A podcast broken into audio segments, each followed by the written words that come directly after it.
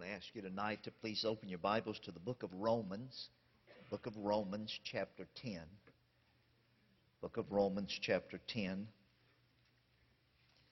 And as soon as you find the book of Romans, chapter 10, I'm going to have you hold that place in your Bible because we're going to come back there in a few minutes. But if you'll find Romans chapter 10 and mark that with a pen or a pencil or a piece of paper or something, We'll come back there in a few minutes. And then if you turn to Jeremiah chapter 10, we're actually going to begin tonight in the book of Jeremiah, and we're going to begin in chapter 10.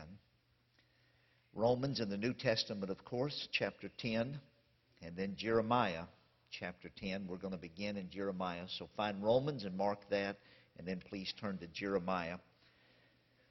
In the Old Testament, and find chapter 10 of the book of Jeremiah. And we're just going to read uh, one verse tonight. We read quite a few verses this morning. Tonight we're just going to begin with one, and then we'll read a few more when we uh, get to um, get to the book of Romans. So, did you find Jeremiah chapter 10? I hope you did. That's where we're going to begin tonight. Thank you for being faithful. Thank you for coming back tonight. And those of you that are visiting, uh, thank you for being here with us uh, also. Jeremiah, I'm going to read one verse, Jeremiah chapter 10, and I'm going to begin, I'm going to read uh, verse 23. Jeremiah 10, verse 23. The prophet Jeremiah writes, O Lord, I know that the way of man is not in himself.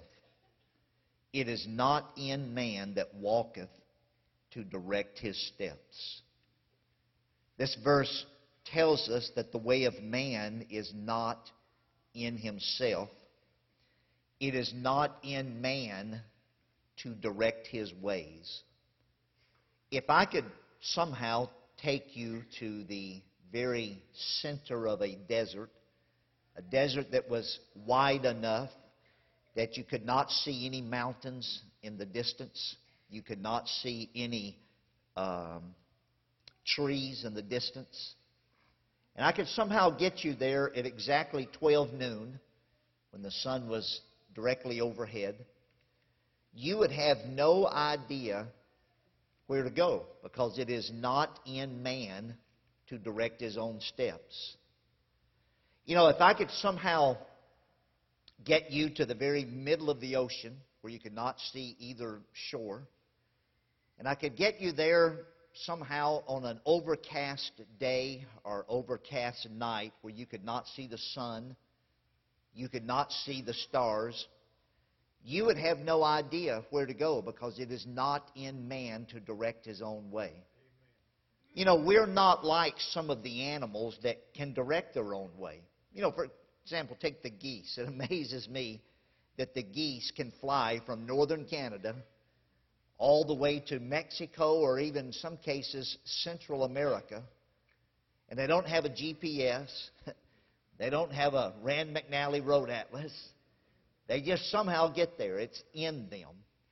A few years ago, there were some scientists that captured some wolves that were in a pack of wolves out of their dens in uh, St. Cloud, Minnesota, near St. Cloud, Minnesota.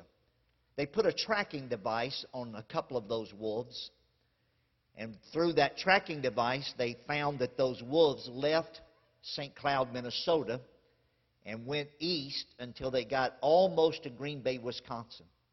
When that pack of wolves was just on the outskirts of Green Bay, Wisconsin, they turned south and they went almost to the Illinois border.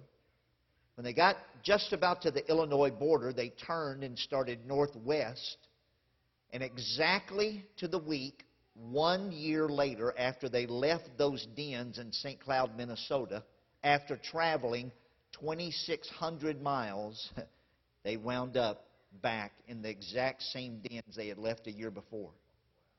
It's not in man to do that. I grew up much like some of you did, I'm sure. I happened to grow up in Louisiana, but I'm sure my growing up was very similar to some of you.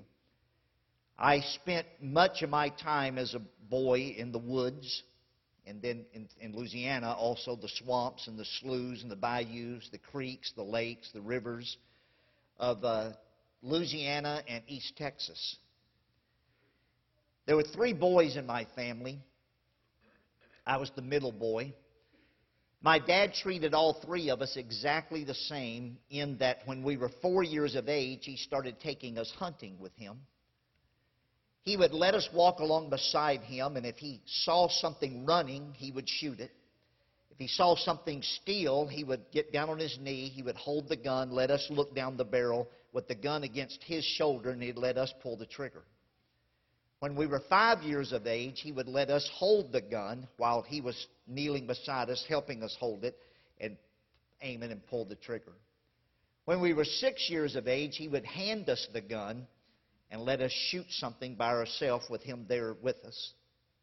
When we were seven years of age, he had a youth model Stevens 410 bolt action shotgun he would let us carry that shotgun with him in the woods and go hunting. When we were eight years of age, he would do the same thing. And then when we turned nine years of age, that fall, all three of us did exactly the same thing. He would let us take that gun with our dog and go into the woods and go hunting by ourselves because he had trained us. He had two rules. Number one, you could not take anybody else with you he knew he had trained his nine year old boy to handle a gun and know what he was doing and hunt by himself, but he knew if there were two nine year old boys in the woods, you may have problems. So, number one, you had to go by yourself if you were not with him. Number two, you had to come home with the same number of shotgun shells you left with or enough game to add up to the number of shells you left home with. You weren't allowed to just go in the woods, start shooting at anything that moved. You had to know for sure you were going to kill something. And he did that for each one of us. And so I spent all of my childhood, much of my teen years, and some of my adult life fishing, hunting, hiking, camping, trail riding, over, overnight horseback trail riding, frog gigging, uh, running trot lines, whitewater rafting. Uh, later, when I moved up north, snowmobiling, four wheeling. I have um, hunted or trapped fox, squirrels, rabbits, coons, quails, ducks, doves, geese, pheasant, deer, elk, wild boar. We hunt wild boar in Louisiana a little different than some folks do. We don't sit in a stand like a deer stand and shoot one that walks by. We chase them with what we call bay dogs.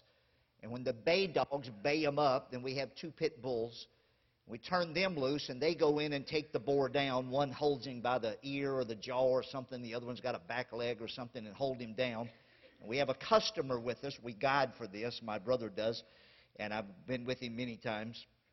And the customer, we, give him the knife, and then he kills the wild boar with the knife while the pit bulls hold him down. I've hunted bear, not with a knife, but I've hunted bear, uh, coyotes, cougars, water moccasins, rattlesnakes, gators.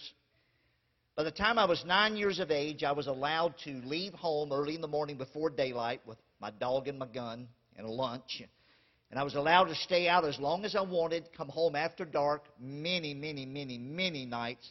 I've uh, walked through uh, Mr. Sykes' pasture coming up from Mr. Bozeman's woods and, and uh, out uh, and down past our barn uh, by the by the just the faint light of the moon to, to get home from from hunting all day. By the time I was a teenager, I was allowed to hunt and fish and camp for up to three days and three nights at a time by myself in on the bayous and in the swamps of uh, Louisiana. My hunting and fishing and camping and all of that has taken me throughout Louisiana, Texas, Arkansas, Florida, Mississippi, Tennessee, Kentucky, Virginia, West Virginia, Indiana, Ohio, Illinois, Michigan, especially the uh, Upper Peninsula, uh, Wisconsin, Minnesota, Montana, Idaho, Washington, Wyoming, Colorado, California, Arizona, Oregon, Alaska, Alberto, uh, Alberta, uh, uh, uh, Ontario, and Manitoba, Canada. I've been on more creeks, streams, bayous, rivers, lakes, bays, gulfs, and oceans than I could list. Stay with me, I'm going somewhere and I'm almost there. Multiple times I've been in the Ozark Mountains, the Smoky Mountains, Blue Mountains, Blue Ridge Mountains, Cumberland Mountains, Rocky Mountains, Cascade Mountains, Bitterroot Mountains, and Bighorn Mountains. I've been in the Ouachita National Forest, the Ozark National Forest, Pikes Peak National Park, Grand Mesa National Forest, Rocky Mountain National Park, Florida uh, Keys, the uh, Ottawa National Forest, the Glacier National Park, Flathead National Forest, Grand Canyon National Park, Mount Hood National Forest, Black Hills National Forest, Badlands National Park, Smoky Mountains National Park, Cherokee National Forest. Stay with me, I'm just about there. I want to make one statement. Mount St. Helen National Park, Olympic National Park, Yellowstone National Park, Grand Teton National Forest, the Chippewa National Forest, the King Ranch in Texas, Terra Nova National Park, Newfoundland, Canada, the International Boundary Waters, the Shoshone National Forest, all over the Kenai Peninsula of Alaska. And here's the statement I want to make I have never, one time in my life, ever been lost. Not one time have I ever wondered, how did I get here? Where am I? Where do I go next?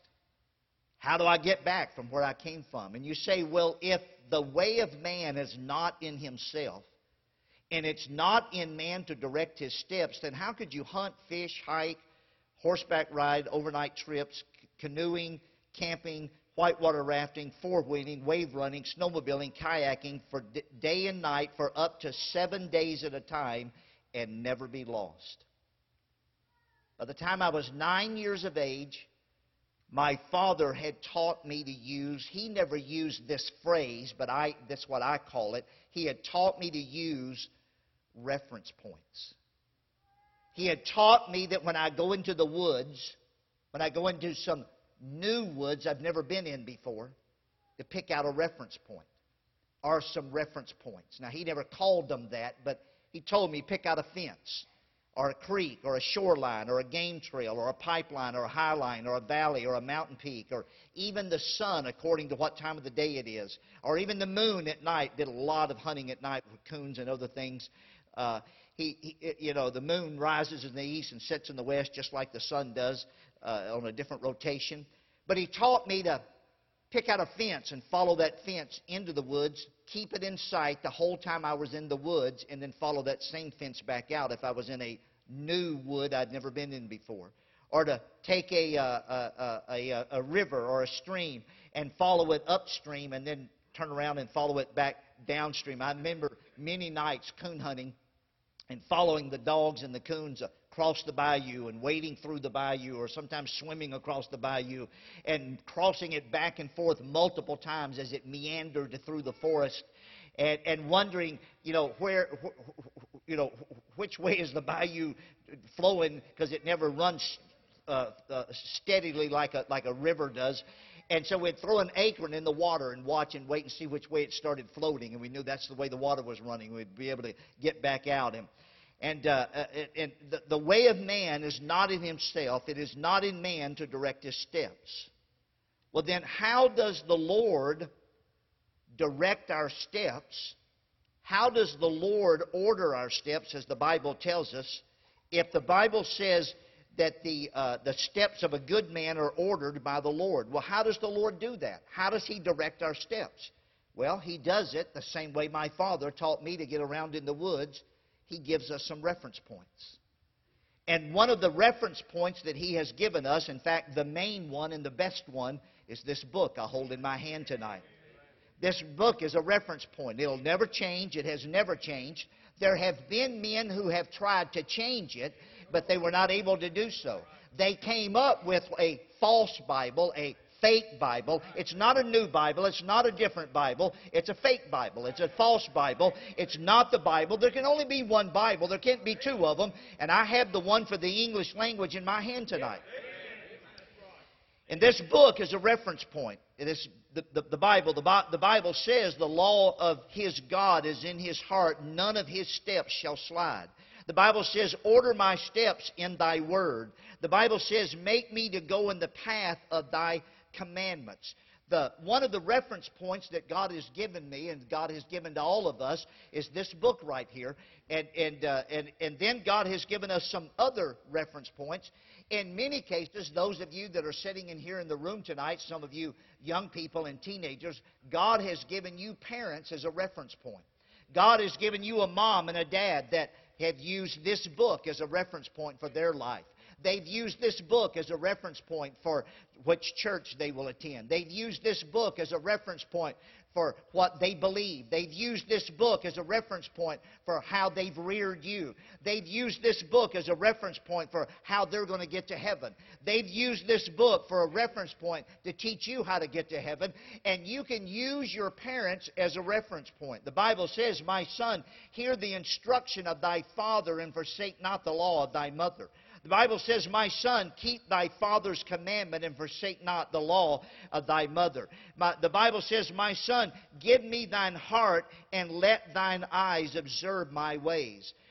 Two of the reference points that God has given us that I've mentioned tonight is this book and our parents. In many cases, our parents are wonderful reference points.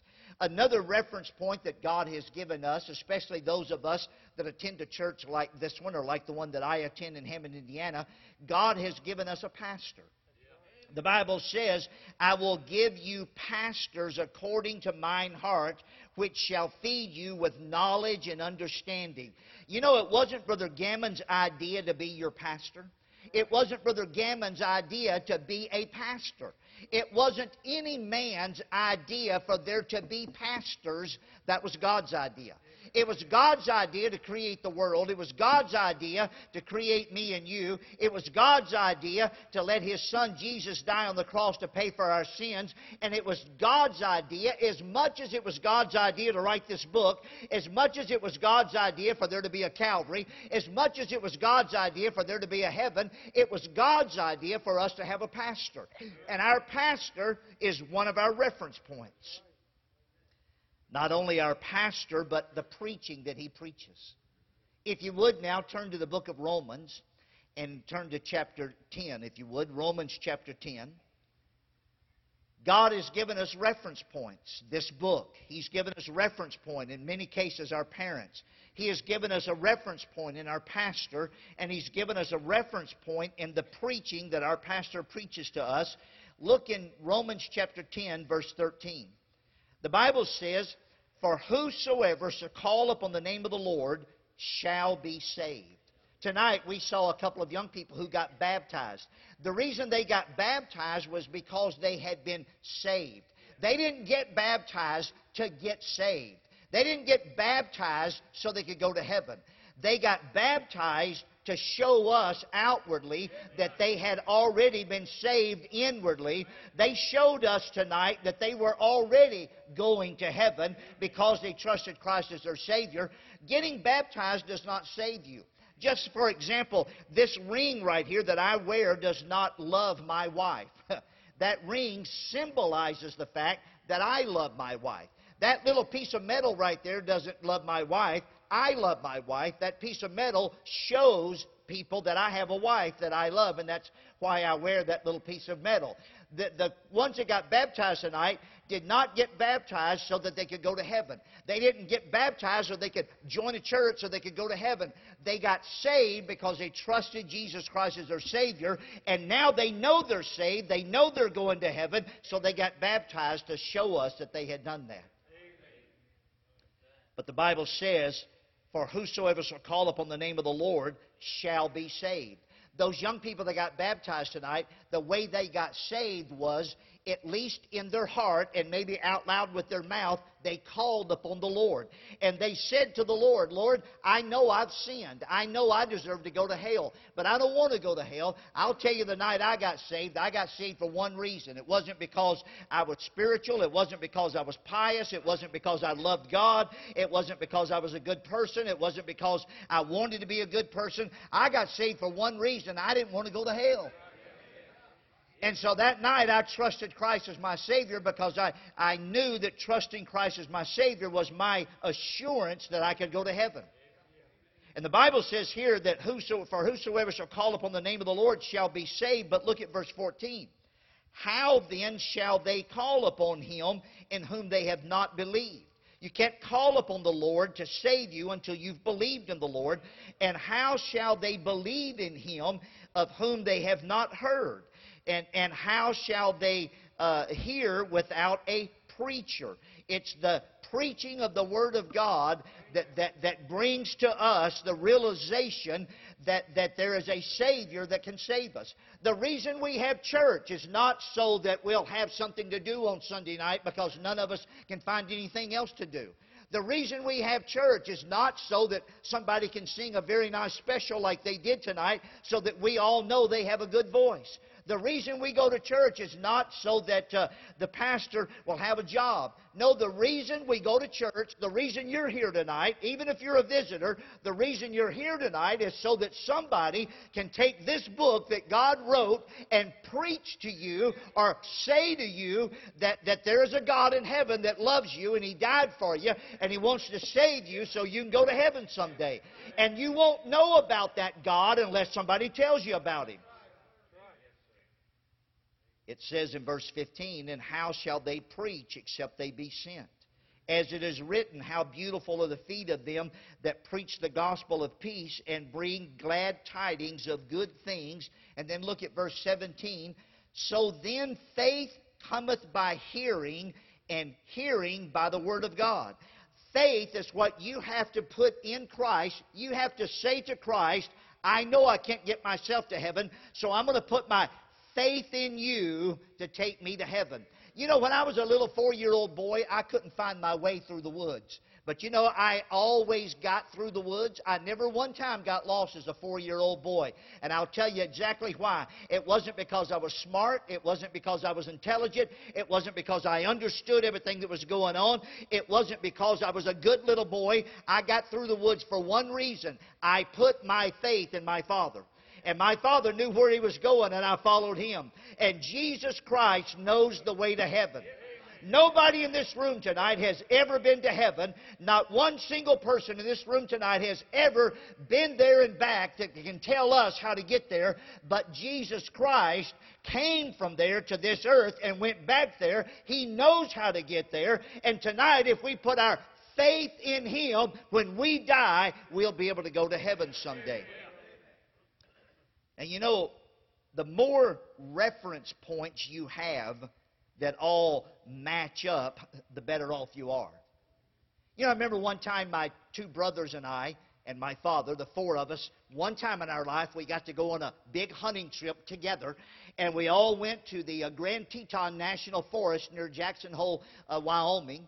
And I remember I had preached in Cheyenne, Wyoming the night before on a Sunday night, and we drove all night Sunday night across the state of Wyoming to the Grand Teton National Forest, and we got there on Monday morning a little before daylight. We got out of our trucks and we set up a camp real quick. They had some horses waiting on us, and we got on those horses and we started up the side of this mountain. None of us had ever been there before. But that morning, as we made our way up the side of that mountain, we could see the Grand Tetons off to our left. They were, they were off in the distance. All morning long, as we were going up the side of the mountain, you could see the Grand Tetons on our left. On our left, there was also a river down in the valley, and that river was, we were, we were going upstream of that river all morning long. All morning long, as we were going up the mountain, the uh, sun was, was on our, our right all morning long. About 1 o'clock that afternoon, I remember my dad said, Well, boys, I guess it's about time we better start back to camp. And that was the first time it dawned on me, oh, yeah, where is camp? you know, where, where is camp? We've been here all day today. We've ridden all over the side of this mountain. But you know, the most amazing thing happened. My dad turned his horse around. He started down the mountain that we had been going up all morning. The river that had been on our left, now it was on our right. We'd been going upstream. Now we went downstream. The Grand Tetons that had been on our left all morning were now on our right. And the most amazing thing happened just a little after dark that evening. we rode back into the same camp we had left that morning because we had several reference points that all agreed. Can I tell you tonight, you are very fortunate to be in a church where the reference points all agree. This book agrees with what your preacher says. Or better yet, what your preacher says agrees with this book. And in many cases, those of you that are here tonight, you have parents who their life matches up with this book. No, they're not perfect. No, they, they, they don't live exactly the way Jesus lived when he was here on this earth, but they basically have a pattern of life that says, I'm trying to make some effort to match my life up with this book. And you're very fortunate that you have some, uh, or maybe you're here tonight as a guest and you have a friend that invited you here tonight, and that friend is making some effort to live his life by this book, and that friend has put his faith in the God of this book, and your friend in this church and that pastor in this book all match up. Now, the only reference point you need is this book, but it sure helps when you've got some others that kind of match up with it. When I was in the fourth, fifth, and sixth grade, I had a best friend by the name of Tim Jamar. In fact, we were such good friends that every other Friday night, Tim Jamar came and spent the night at my house. On Saturday morning, we would get up and go out behind my house down through Mr. Sykes' pasture to Mr. Bozeman's woods, and Tim and I would play all day on Saturday in Mr. Bozeman's woods. The other Friday night, every other Friday night, we, I would spend the night at Tim's house. Saturday morning, we would get up and we would go across the road behind Mr. Carter's house down into the woods behind Mr. Carter's house where there was a bayou down there. And uh, we would play in those woods all day on Saturday, just the two of us. We did that every Saturday morning with rare exception than the fourth, fifth, and sixth grade. When I got to the seventh grade, finally my dad said, Okay, you're old enough now. You can bring one of your friends to go hunting with us but I'll, you know, as long as I'm there with you. So uh, that year, I, for the first time, I invited a friend to go hunting with me, and it was Tim Jamar. So Tim Jamar and I and my dad got up a little before daylight, and we left Tim's house. My dad and I drove over there and got him, and we left Tim's house. We walked across the road. We went down behind Mr. Carter's house. We went down into the woods where the bayou was, where Tim and I had played every other Saturday morning for the last three years. And my dad said to Tim, Tim, you sit right here underneath this. He called it a den tree. It was a tree that had some squirrels living in it. It was their den. And Dad said to Tim, you sit here under this, t- this den tree, and a little after daylight, you'll see some squirrels come out, and you can shoot one of them. And he said, I'm going to take Ray right over here, and uh, he'll sit over there under a different den tree, and I'm going to be right over here. And so Dad put us both in place, and he got in place, and we sat there for about 15 or 20 minutes and it began to get just a little daylight. You couldn't really see to shoot anything yet, but you could tell there were some trees out there around you, and it was beginning to get just a little bit light. And all of a sudden, I heard, Help! Help! Boom! Boom, boom! Help! Boom, boom, boom! I thought, man, what's happening? And I heard my dad crashing through the woods, knocking down bushes and cracking limbs and making all kind of noise. And when my dad went through the woods, it was like an Indian going through the woods. It was dead quiet, but boy, it wasn't quite that time. And, and I thought, man, what's happening? I jumped up and started running back over there to where Tim was.